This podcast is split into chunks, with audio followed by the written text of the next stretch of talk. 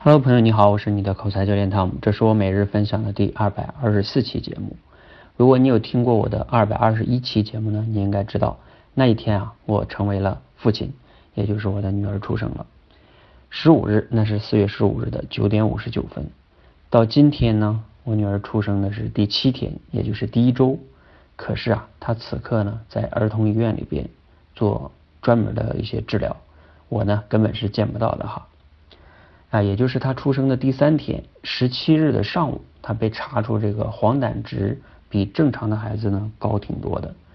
啊，做过父母的朋友呢都了解，这个孩子啊，其实刚出生的时候呢都有黄疸这个问题，但是呢，有的孩子可能就会偏高，如果偏的比较高的话，医生呢就会建议专门的进入这种儿童医院啊，采取一些积极的治疗措施。当时呢，我迅速的学习了一些相关的黄疸方面的知识。我做了一些分析判断之后啊，我觉得医生的建议还是有道理的。因为黄疸如果持续的升高的话，尤其到高峰期之后，它可能会引起一些并发症啊。那我自己呢就迅速的把孩子转入了儿童医院，当天下午就转过去了哈。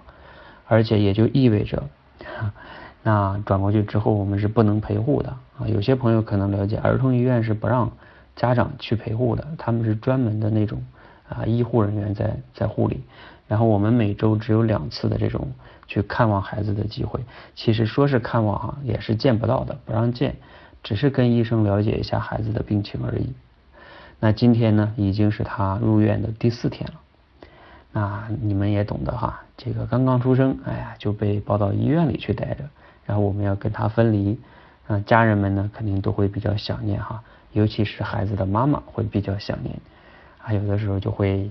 希望哎呀，那哪天能出院呀，对吧？早点回来呗，等等等等的。那我今天跟孩子的妈妈说哈，其实啊，孩子入院也未尝不一定是一件好事情。为什么这么说呢？因为哈，一方面呢，你比如说黄疸这件事情，如果在家我们自己处理，肯定我们处理不好的，那也会这个比较着急。在医院呢，肯定会比较放心，因为我们可以每天打打电话问一下情况。另外一个呢，更重要的是什么呢？因为孩子的妈妈刚生完小孩，她自己的身体也是比较虚弱的。尤其生孩子前几天，我们啊，你们可以去看我刚刚写的一篇文章哈，前几天写的一篇文章，在我的公众号里也有发布哈，说话改变世界里边，就是刚出生的女儿教我的第一堂课，建议你们去看一看哈。主要就在讲我这女儿出生的过程，并啊，并不如预期预期的那个样子。你们去看一看哈，那我想说的是，我们整个的家人啊，在这个过程中也是，包括孩子的妈妈都受了挺大的这个啊，因为心理上啊和身体上的这种啊，因为住院住了好多天啊。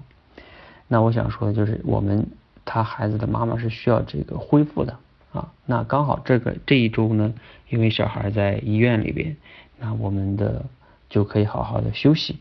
所以从这个维度上来说呢，它是可以让我们整个家人都很好的休息调整过来的。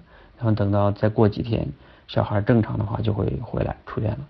那我们也更好的心理的状态和身体的状态和精神的状态去啊照顾孩子。要不然我们直接孩子跟我们一起出院的话，那基本上回来之后，哎呀一会儿哭了，一会儿尿了，一会儿饿了，是吧？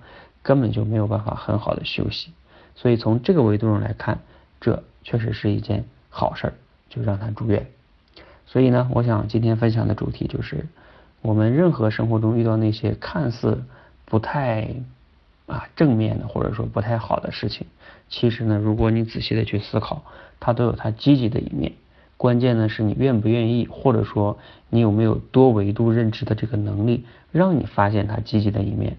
而不要完全的陷入到啊，为什么对吧？别人的孩子都没有这个问题呢？为什么就我们有呢？就等等这种，他觉得自己是不幸啊，或者说抱怨这种心理的一种负面情绪。好，今天的节目呢就分享到这里啊，希望每位朋友呢都能从生活中发现积极的一面，让自己呢快乐啊自信起来。谢谢大家，谢谢。